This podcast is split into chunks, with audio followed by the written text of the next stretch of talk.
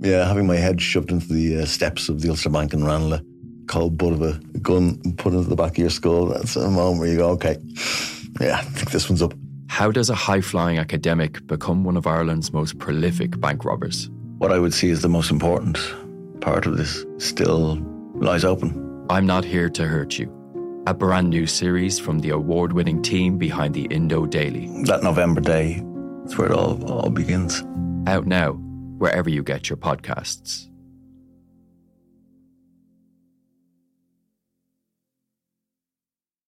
On this week's Big Tech Show, when will cars safely drive themselves on our streets? And who in Ireland is providing the technology to help them do that? We talk to one of the country's biggest automotive autonomy entrepreneurs. I have BMW Drive Assist in my own vehicle, and it is much, much safer because we are all prone to distraction, especially when we're on the motorway from Limerick to Dublin, for example. We've all been there where you actually forgot a whole section of the road. So I would say if you take it from a safety perspective, and it does allow you to kind of relax. The Big Tech Show, available on all podcast platforms you're going to have to hit that 27, between 27 and 30 point mark to go and beat him. Now, that's what it's going to take to take down this green giant. They're that good.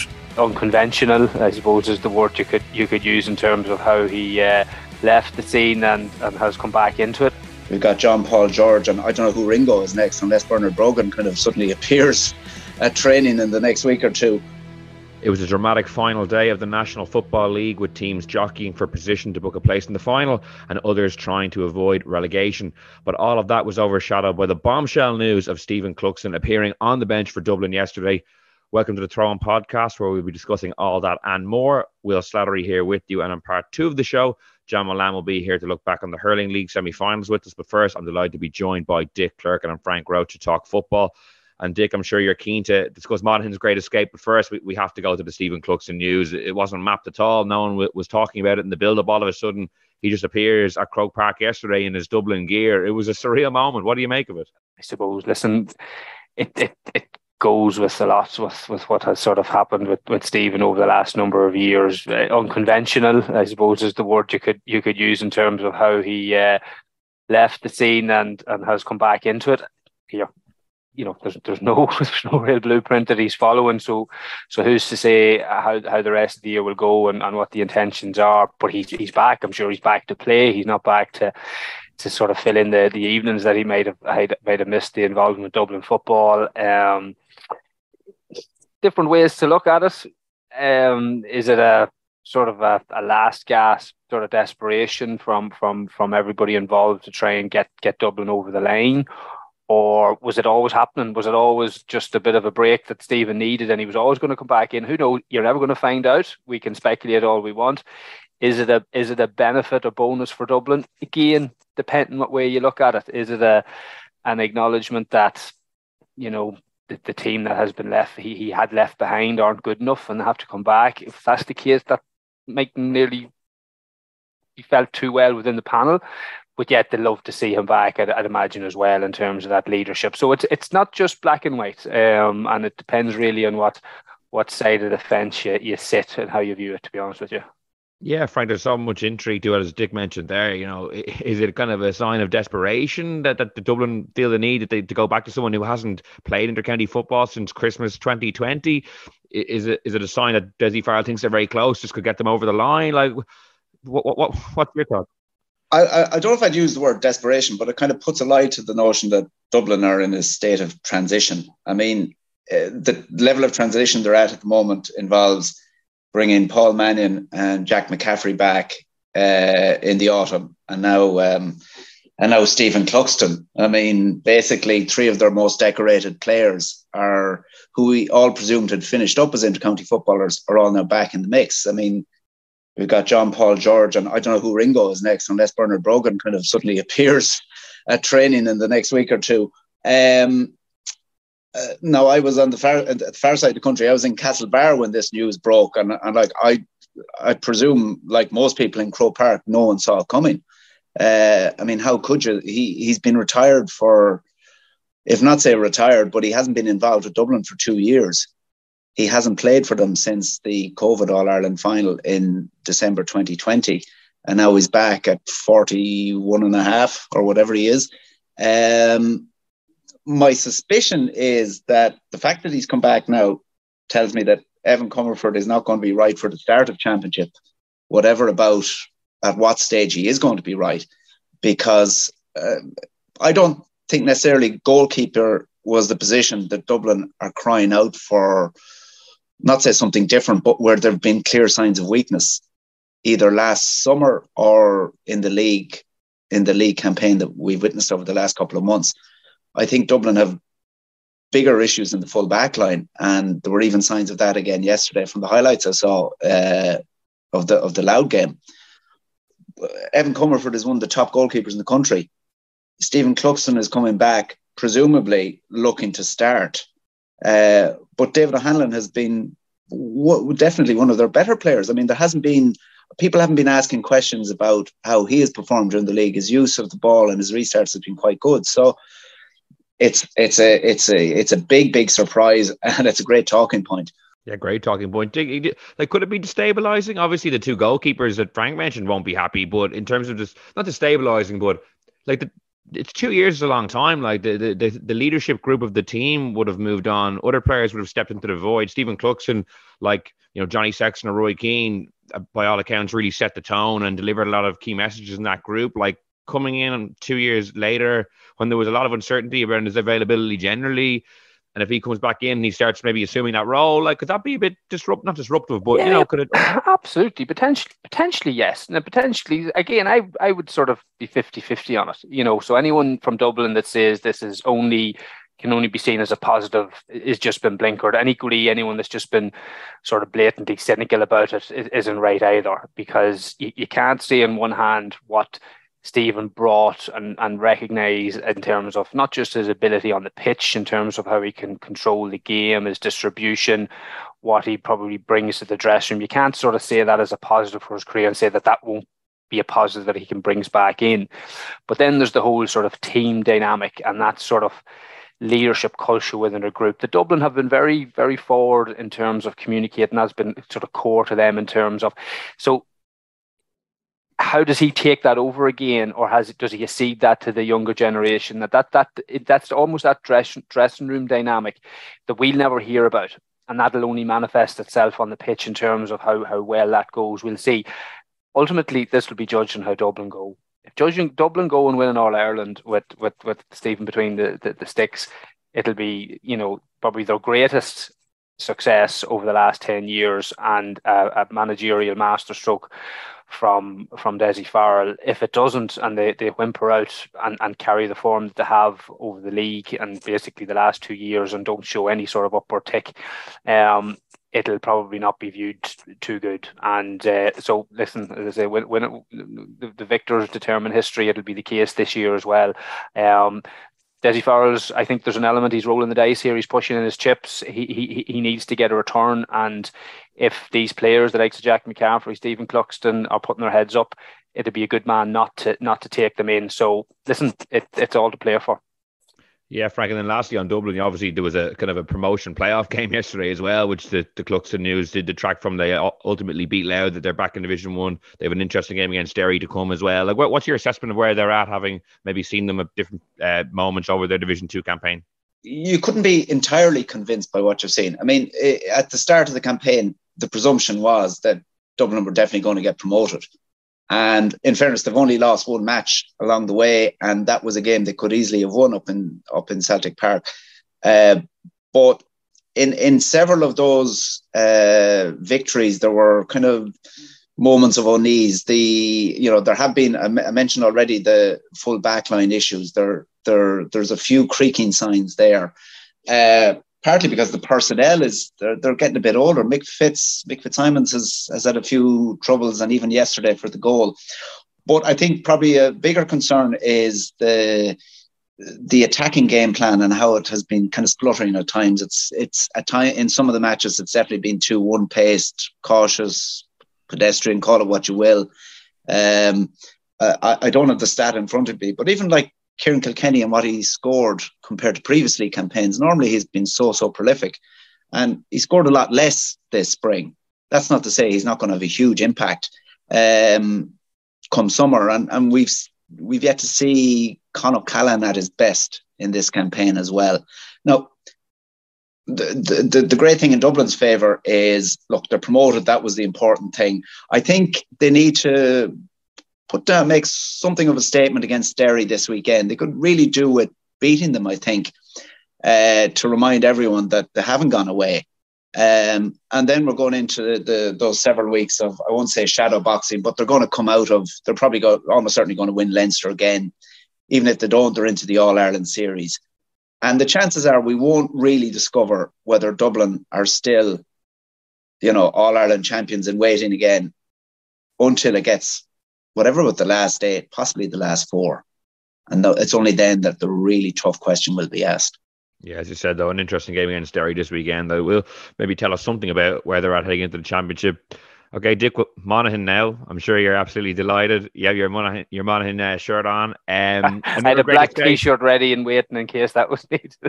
to be fair, I think you've worn it every weekend, regardless of the results. So I think you, you, you, have been flying the flag uh, throughout the campaign. But it's funny, you know, obviously you, you maybe like some young guys to emerge and get and get man over the line. But it was great to see Conor McManus, you know, firing Darren Hughes, Karl O'Connell, all delivering great displays, kind of uh, rolling back the years. Like, what what are your thoughts this morning?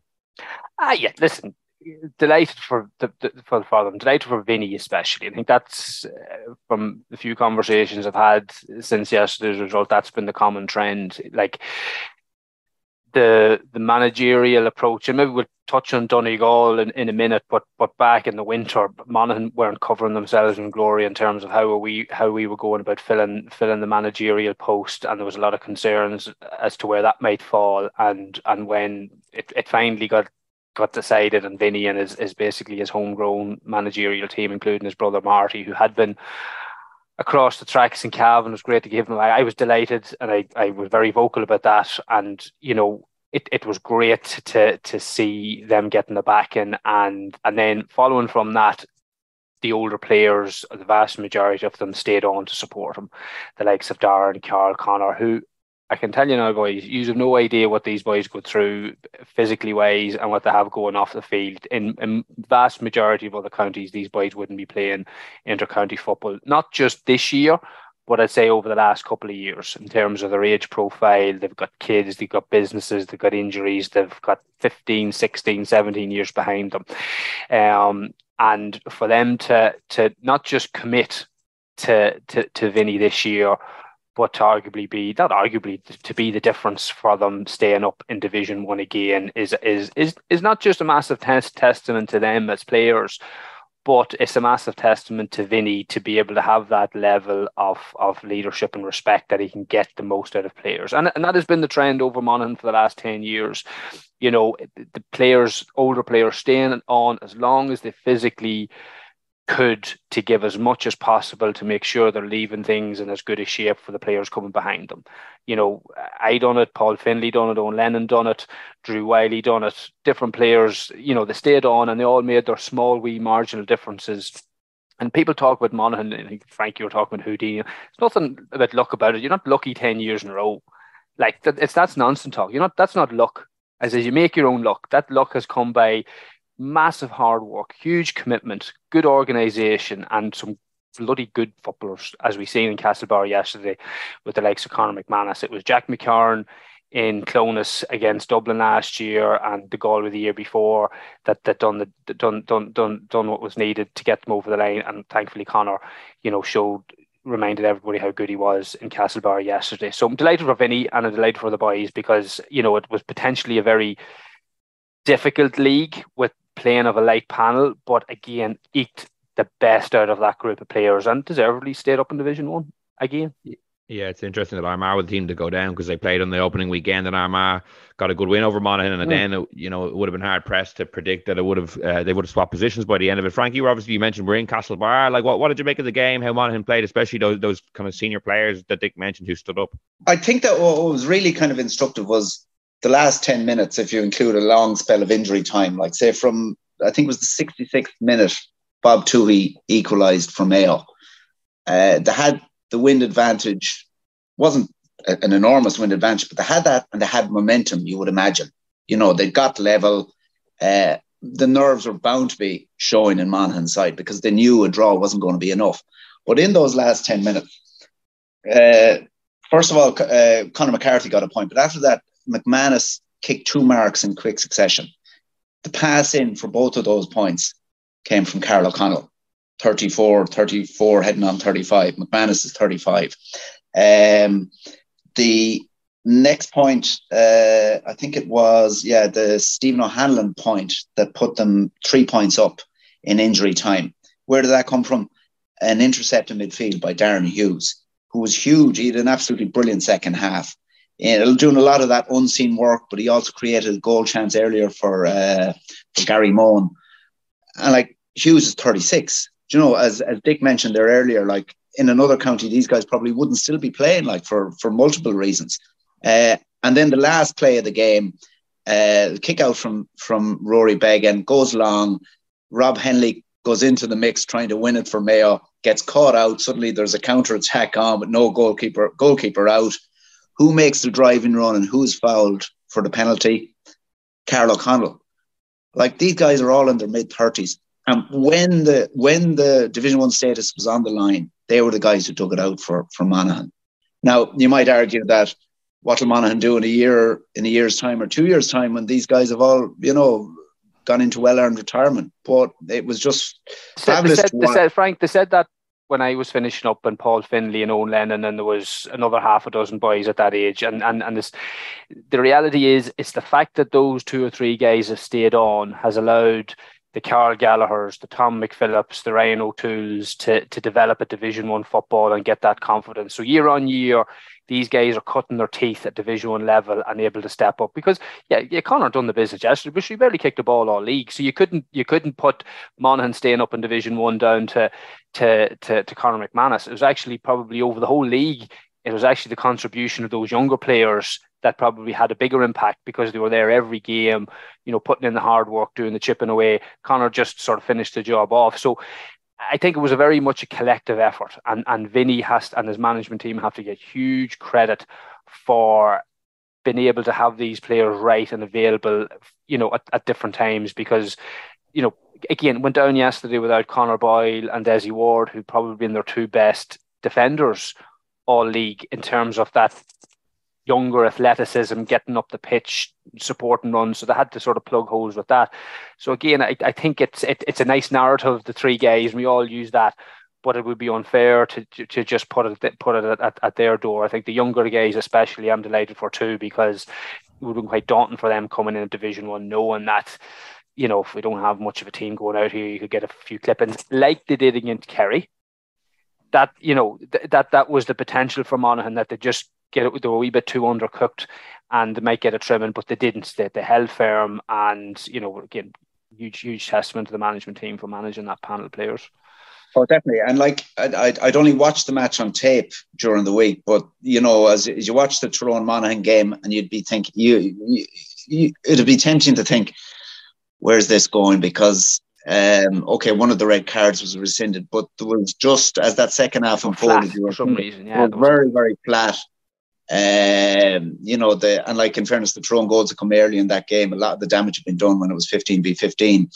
But I, you know, I think great credit because they were the better team for those first 66 minutes, even though the game ended up level, they were clearly the better team. They were playing with way more drive for obvious reasons. They wanted it, they wanted it more than Mayo, you know, who didn't need the points per se. But uh, I, ju- I just uh, it, it is a nice narrative, but it's still it's still important to note how important they were, and probably I don't know maybe they haven't been scoring enough from play. They no, needed been, no, no, they haven't been. Or yeah. goal, goal, goals or from play, Frank was the, was was the two things that they were sort of struggling on. You know, they were quite good in set pieces and all the rest, but and Rory, I don't did Rory score yesterday? I didn't try. I don't think he, he, he did. Did he? He missed three three place balls. Not yeah, not the other games he was kicking kicking two or three points, and he was near enough the top scorer. So it was good to see uh, a better range of scores, and definitely from play, which which they, they badly needed. So that'll give them great confidence going into the Ulster Championship too.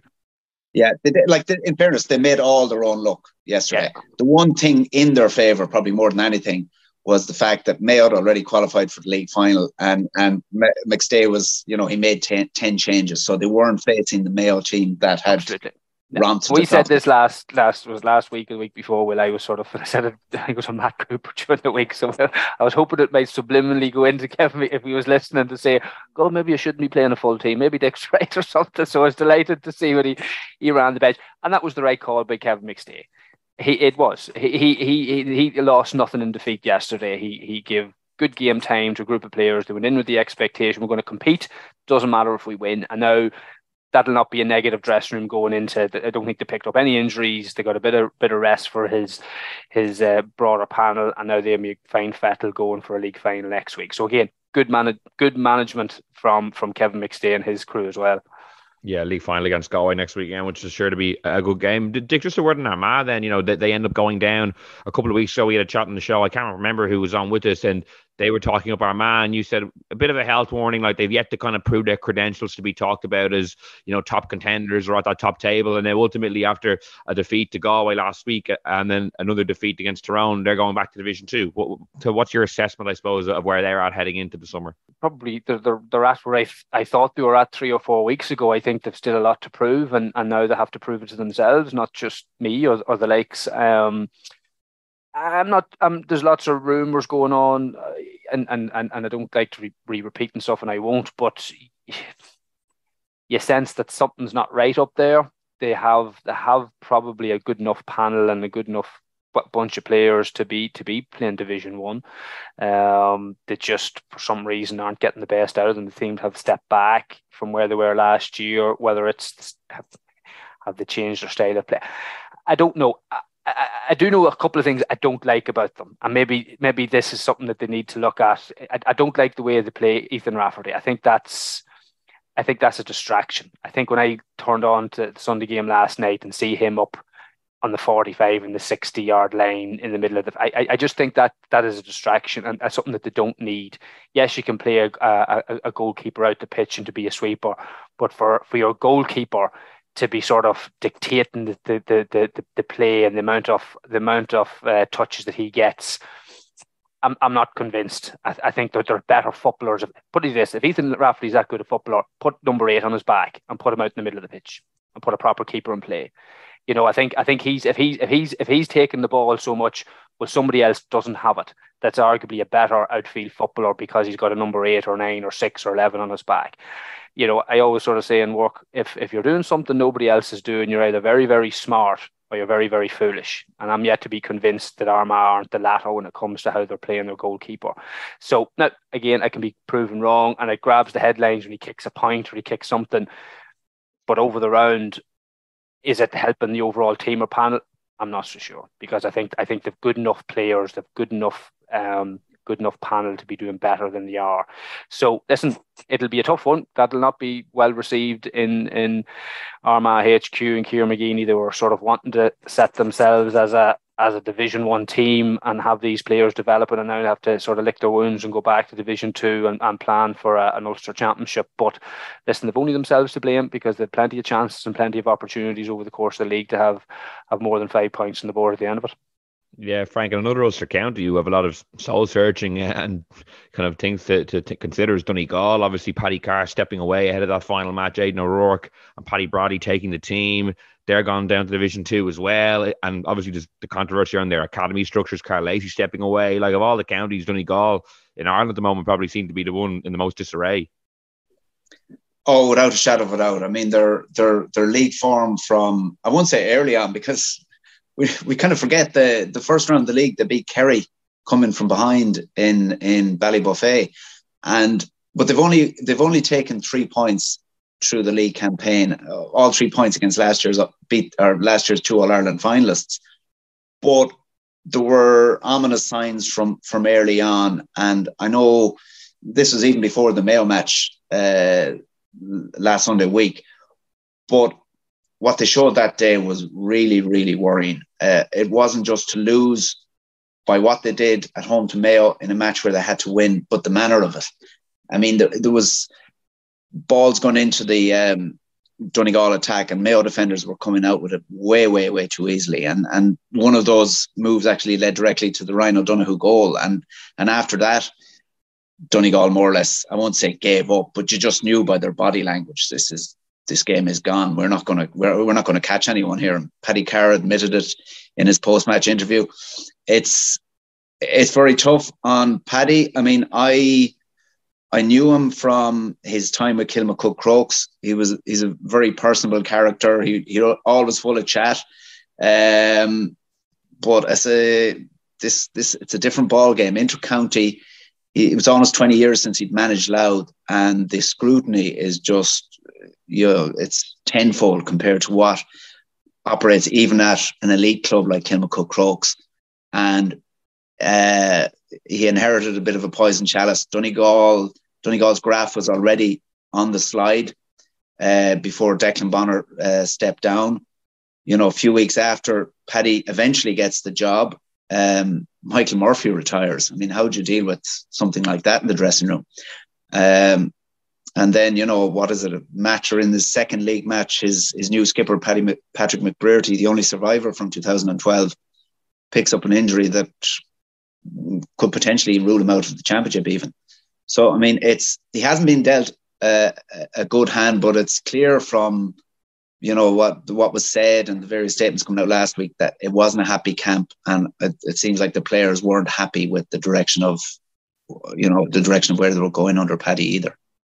Yeah, Dick, like having been in intercounty setup, obviously in Monaghan, like what what's your perspective on I suppose man- managers departing in this manner. Limerick, similarly, their manager left midway through his first league campaign. It, it, seems a drastic step for a manager not even to finish their initial league campaign. But obviously, when players, if, if in these cases it was the case, decide that it, it's not the direction they're happy heading in, they make a move. Like, what's your perspective on, on that side of it?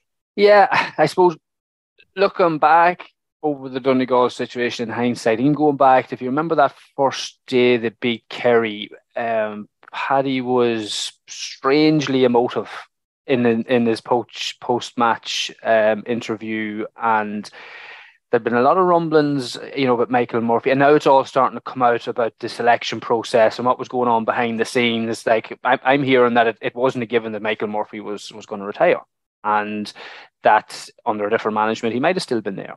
And you got that sentiment that there was, you know, you read between the lines, and if what a few players said after the game that that things weren't healthy from the get go, and that that that Paddy and his team were were basically you know hamstrung from from day one. And so to get that win, you can imagine if you're going into a, a league season knowing that you know you have a lot of forces pulling against you, and the, and and and the narrative isn't that that healthy. To get that first win against Kerry, the All Ireland champions, how delighted you'd be, and and that's how Paddy sort of came across, but as you said, the foundations obviously weren't strong, and then to lose Paddy McBrearty and the, the, the sort of the cracks sort of um, became more than just cracks, and the thing sort of crumbled over the rest of the league because ultimately, as I say, the foundations weren't right there from day one, and he just it just looked in hindsight like he had a, an impossible job to do there, and it it doesn't help when you have all this stuff going on in the background, the Karl Lacey situation, and and and yeah, you might try and separate the two, or there's academy issue, but it's not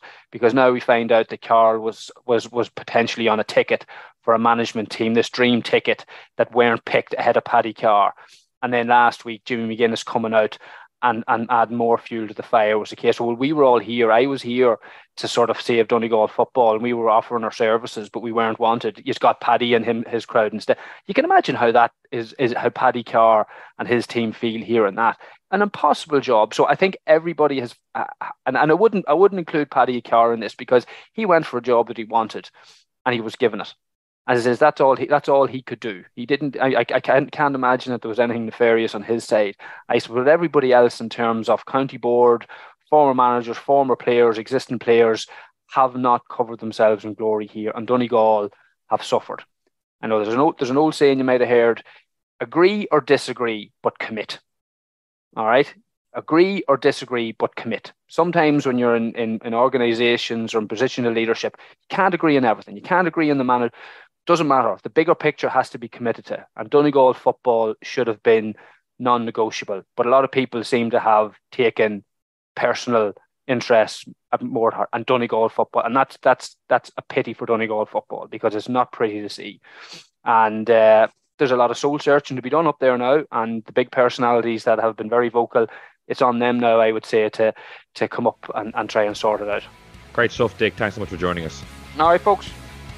We're going to chat hurling now, and we're delighted to be joined by John Mullane. John, an interesting weekend of hurling league semi-final action. Kilkenny beating Cork yesterday. Limerick coming out on top against Tipp on Saturday night. We might start with yesterday's game first. A lot of people talking about Cork potentially before that game as Limerick's biggest challengers heading into the summer, but a very disappointing defeat for them yesterday. Like, how are you assessing Cork and where they're at now versus what your feelings might have been before throwing yesterday? Yeah, well, look, I suppose I would have been one of those. Uh, one of those people, you know, that would have been suggesting that, you know, they they have the potential to be uh, a challenger to both Limerick and, and possibly Kilkenny.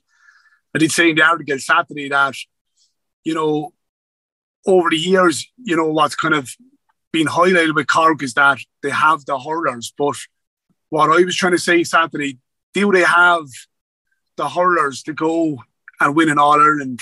And the reason I say that is, you know, do they have the mix of like what uh, a Limerick, an IE, a Limerick, a Kilkenny have, where you have hurlers, but you also have hurlers who can mix it up and can play any way you like. Um, and that was that was evident yesterday. Uh, the contrast between both Kilkenny and Cork yesterday. I mean, you look at the Cork forwards you know, in contrast to the Kilkenny forwards, uh, chalk and cheese. And look, this is this is what, and, and, and for, for me, I think this is probably a bit of an eye opener for, for Pat Ryan in regards where his forwards are at now. Look, on the flip side of that, in their defence, they probably are missing a, a, a lot of players, but it's becoming consistent now where, you know, they're struggling up top in regards, you know, the high press, going looking for work, um, you know, trying to get turnovers, chasing lost causes, engaging in the tackle. We see none of that yesterday. I think the only time, you know, they hunted in packs yesterday or engaged in the tackle was the little bit of a row that they had. And that kind of, you know, they kind of got a little bit of a kick out of that. But you you look at the Kilkenny forwards, Billy Drennan, you know, was magnificent yesterday. But after after Billy Drennan got us got a score, he was chasing down the field, chasing lost causes. And that seems to be, you know, Cody is gone. Derek Lyng has come in. But the constant with Kilkenny, in contrast to Cork, is that, you know, they've a high work ethic. And until Cork find, you know, find that high work ethic and starting from their forward line, they're going to continue to struggle and they're not going to com- they're not going to compete for all Irelands and, and challenge the likes of the Kilkennys and, and the Limericks of, of, of this world. Now, look, look, Waterford played them in the first match. We've seen it time and time again where, you know, they're nearly picking their, picking and choosing their games. So I'm, I'm kind of saying on, on consistently, they need to find those characteristics and and build them in, in, into their into their match match days. Now, as I said, look, they play Waterford in the first game. It gives it gives Pat Ryan and his management team five weeks to go away, have a look at it, break it down. I'm sure that uh, when they do the video analysis and they chop up that game, it isn't going to be for happy reading for an awful lot of those Cork players. So yeah, for me, I think there's a lot they have to work on, and for me, they've got to find an, an awful lot of those characteristics if if, if they're going to push on this summer. Yeah, Frank, is is it kind of like a timely wake up call for Cork with that game in five weeks, or or is this a significant setback with kind of the lack of the fight shown, as John Mullane alluded to there?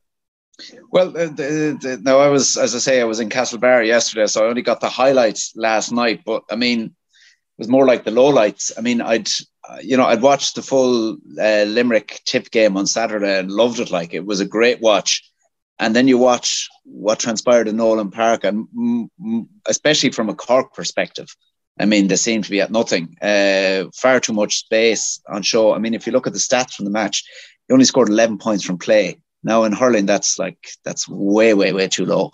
Um, I suppose one way of looking at it is, I mean, last year uh, they seemed to be motoring along quite well in the league, got to a league final, and and you know were hit for I don't know how many goals was it four goals by Waterford in the final, uh, and you might argue they struggled to fully recover from that.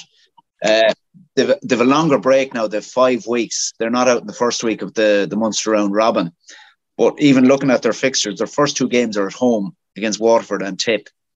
And my suspicion is that they would need to be looking at possibly taking three points from those two games anyway. Or else, you know, it could be a real battle for them to to get into the top three. What we saw at the weekend is not alone are they still, you know, they're definitely behind the Kilkenny benchmark, but they're way, way, way, way, way off the standard that Limerick are setting at the moment. And if, if we were kind of harsh on Cork there, John, but from a Kilkenny perspective, like are they the number two team then behind Limerick? Do you think? You know, they got to the final, obviously, the All Ireland last year, were only narrowly beaten, you know, beat Cork well at the weekend. Obviously, they'll be playing Limerick in the league final, so we'll get a, a kind of a more accurate gauge of where they're at. But would you have them at number two at the moment? And Oh, 100% with 100%. And I, I really like what, what Derek Lyng is, is, is doing at the moment. Uh, you know, he's trying to adapt you know, he's trying to get the mix between, you know, having the old style Kilkenny. And I mean, the old style of going long, mixing it up with with, with the modern game, going short, working the ball through the lines. Uh, he's developing a lovely little panel there. Um, Billy Drennan is a is, is a big find for him. You know, you look at even Garrod Dunn. You, you, know, he's coming into the mix, but he, he's he's a Kilkenny hurler, and the Kilkenny hurler. I go back to it, like, you know, the number one ingredient with a Kilkenny hurler is, is that high work ethic, and then the rest looks after it itself. He comes into the mix. Uh, Pádraig Walsh going back, corner back. I like to look at our full back line yesterday. Huw Lawlor going out centre back. And you even consider who they were actually missing yesterday. I mean, five starters from the All Ireland team last year Billy Ryan, um, the four four Ballyhale lads, the two Reids, Adrian Mullen, Eoin Cody, um, and look, one thing about Kilkenny, I felt last last year that Kilkenny threw the kitchen sink at, at Limerick and All Ireland. Now, any other county would say, well, look, we threw the kitchen sink at, at Limerick and we still couldn't beat them. But what, Kil, what a Kilkenny player or a Kilkenny team will, will, will, go away and do, they look to try and, and gain that extra 10 or 15%. Um, and, and try and gain that extra 10, 15% that will go and challenge and possibly beat Kilkenny this year. So yeah, most certainly, I think they're the one team that you know are kind of you know they're just probably a little bit below below Limerick as, as Frank touched on there, but they're not a million miles away from. Let me tell you, and they have, as I said, they have all the similar characteristics where they can go and take on a Limerick team in regards, you know, high work ethic. They've serious hurlers. They engage in the tackle. They chase lost causes. Um, and look, we've seen time and time again when Limerick and Kilkenny have played over the last couple of years, there's only been, you know, two, three points uh, has, has been the margin.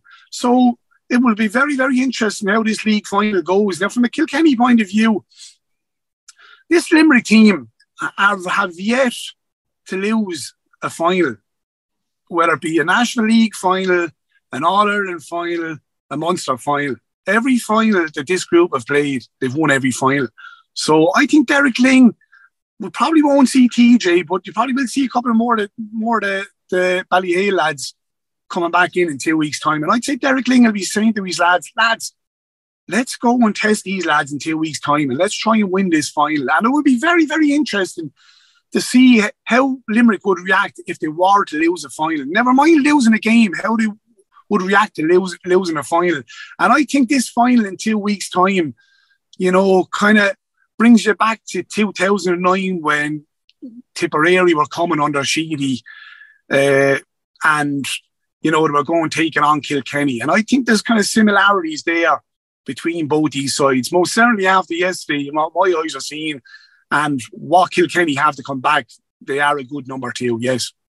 Yeah, Frank, in terms of Derek Lyng and what he's done taking over from Brian Cody, obviously such a big task taking over from someone who's had so much success and been there for so long. And I know it's only the league final, and maybe some teams didn't take the league as seriously as others. But just in terms of like dampening down any kind of, I suppose, idea that there might be a slippage in standard, just to get them to a league final and beat a Cork team well, who were pretty well, you know, highly touted. That's like a very, you know, strong start to his tenure.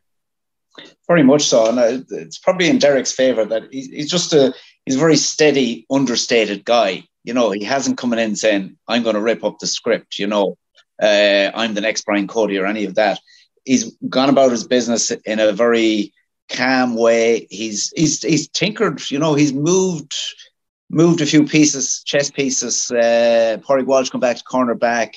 Paddy Deegan going to wing forward, and, and like he's shown up quite well there. Like you know, so he's put his own stamp on it, but the same uh, Kilkenny characteristics that John mentioned there, you know, they're all still there. It's almost like they're, you know, and we expect them from Kilkenny, you know, at this stage. You know, uh, we'd be surprised if Kilkenny in a match where there's, you know, a trophy on the line weren't going full pelt into challenges, you know, asking tough questions. And you'd fully expect them to do the same against Limerick uh, the weekend after next as well. And it, it probably helps. I won't say Leinster is an easier province, but, you know, you would expect, given the form graph shown by some of their, you know, their fellow contenders in that province, that Kilkenny will, de- you know, they're not under the same pressure I don't think, to make sure they get in the top three vis-a-vis Cork in Munster. Uh, you know, where you've got Waterford, Tipp under new management. Tipp have definitely shown signs of improvement this year. Um, so it's going to be a real doggy dog championship down south. It'd be a major, major shock if Kilkenny, you know, didn't make the top three, whatever about a Leinster final. And to go to Saturday night then, John, and, and Limerick's performance against Tipperary, you know, that third quarter just blowing them away. And it's not the first time Tipp have looked good against Tipp for long periods, but then Limerick just kind of put the foot in the gas and move away from them. You know, how impressive were they for you?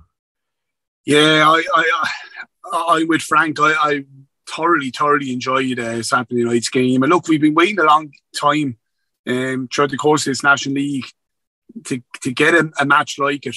Uh, you know, Tipperary, they went toe to toe with him. I was very impressed by by Tipperary um, in in that first half. But look, the old failings from from Tipperary came back to haunt them. I don't know what it is with this third quarter, and it's it's it's not just uh, not just you know after cropping up just now under Liam Cahill.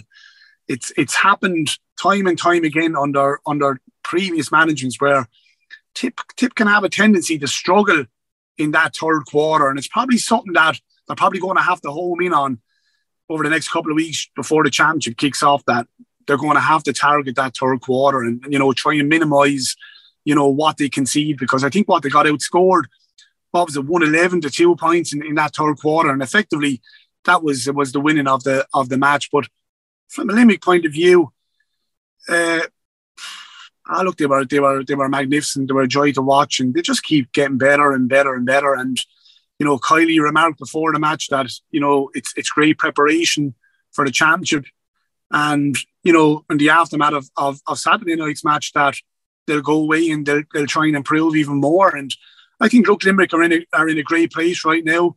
You know, you consider the the players that didn't partake in in Saturday night's fixture, likes of Kyle Hayes, uh, Flanagan only only only came on. Um, who else didn't didn't play? Was it Hegarty? Hegarty only only came on as well. Uh, a, a, lot of our big big guys didn't partake in, in, in Saturday night, and you know when you consider then that, you know they're getting trying to get other lads back up to speed, the likes of Galan, Burns, uh, Mike Casey, you know, Barry Nash came in. So they're tinkering, they're rotating their panel well, and they're in a very, very good place right now. And, you know, Cian Lynch seems to be back to his best, the magnificent score he got there in the second half. And they seem to be, you know, evolving the whole time and, you know, keeping the opposition thinking. And that was evident last night in the Sunday game where, you know, it was highlighted, you know, where lads in the full back line now seem to be making themselves available for passes to go up and, and uh, register scores, which is, seems to be a worry for the opposition. But yeah, no, they're in a they're in a fantastic place. Tipperary, on the other hand, I don't think Liam Cahill or, or Mikey Bevans or, or, Tony Browne or lads would be, be, overly worried. I think they'll be quite pleased at how, how, they performed, and it's something to go and build on. They didn't throw in the towel, you know. They kept going to the end. Uh, and I think from a Tipperary point of view, I've seen it. I've seen, uh, you know, Mikey Bevans and I've seen Liam Cahill in in in, uh, in operation. Their training sessions are top class, and I think Tipperary They'll continue to grow. They'll continue to improve. And you know what? We're five weeks out from championship. I think uh, uh, along along with Limerick, I think you know considering where Tipperary were last year, albeit they lost the weekend, I think uh, I think both counties are, are in a very very good place going into the Munster Championship. Yeah, Frank, do you think Liam Cahill can still take take a lot of positives from this league campaign, despite how it ended with that, you know, familiar kind of third quarter slump against Limerick? Is, is he, can he still be confident of, of making a big impact this summer? I think he can, but it's also important that that that's the you know that he preaches a, a, positive message coming out of it. Like he he can fall into the thing. Oh, here we go again. What what is it with our third quarters? Obviously, it's an issue they need to address. I mean, l- watching it, albeit watching it uh, on TV in front of a nice warm fire and a glass of red, my impression was that is you know that Limerick exerts such pressure for so long in a game that uh, you know I thought maybe just Tipp ran out of gas partly. You know, Limerick are relentless. They weren't at their best in their first half, but Tipp played absolutely brilliantly. The way they engineered spaces for so many points uh, was really, really impressive. But Limerick are masters at, uh, and probably this comes down to their management team as well, at figuring things out mid game. You know, they they closed off the spaces. They, you know, they they upped the intensity. Uh, and and Tipp just struggled struggled for any oxygen in those 20 minutes after half time. Um, but you know, like Limerick are the template. Uh, they're they're the the goal that everyone is trying to achieve. And for you know the first 35 minutes, uh, Tipp definitely more than went toe to toe with them. And the way they finished out the game, the last 10 minutes, uh, you can say it's consolation point. But you know they all of a sudden they found themselves nine points down. I think it was and that could have ended, you know, could have turned a little bit ugly maybe in those last 10 minutes, but it didn't. You know, they, they brought it back to three or four points at one stage. So overall, there have to be positives. One thing they're going to go ahead, go back, and obviously have to look at the video is how a team that scored um, 14 goals in their five regulation league matches struggled to create even a single clear goal chance against Limerick.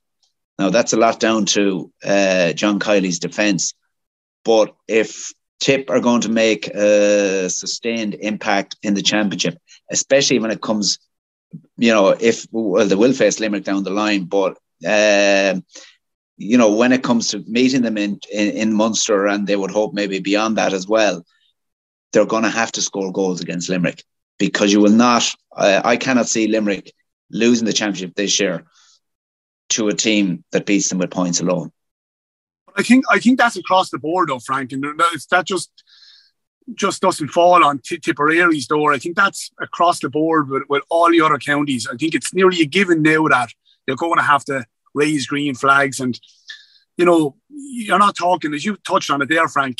You know, Will, you're not touching one goal, you're not touching two goals. You're nearly going to have to score register three goals to beat him. Like because you're going to have you're talking as I touched on last week, you're going to have to hit that 27 between 27 and 30 point mark to go and beat them. Now, whether that means you're going to score 319, 320, 318 or 124 or 224, that's what it's going to take to take down this green giant. They're that good, you know, and that's that's that's that's the challenge for every county out there, not just the Lone Tipperary, every county. That's what you're going to have to do if you're going to take down this green giant. Put some question marks for Tipp and Cork then heading into the championship, but Kilkenny and Limerick prepare for that exciting league final in a couple of weeks' time. But for now, I'd like to thank John and Frank for joining me for our hurling chat and Dick Clerkin for chatting football with us earlier. We'll be back next week with another episode of the Throw podcast. And in the meantime, you can subscribe to us on Spotify, Apple Podcasts, or listen on independent.ie. So until next time, thanks for listening and goodbye.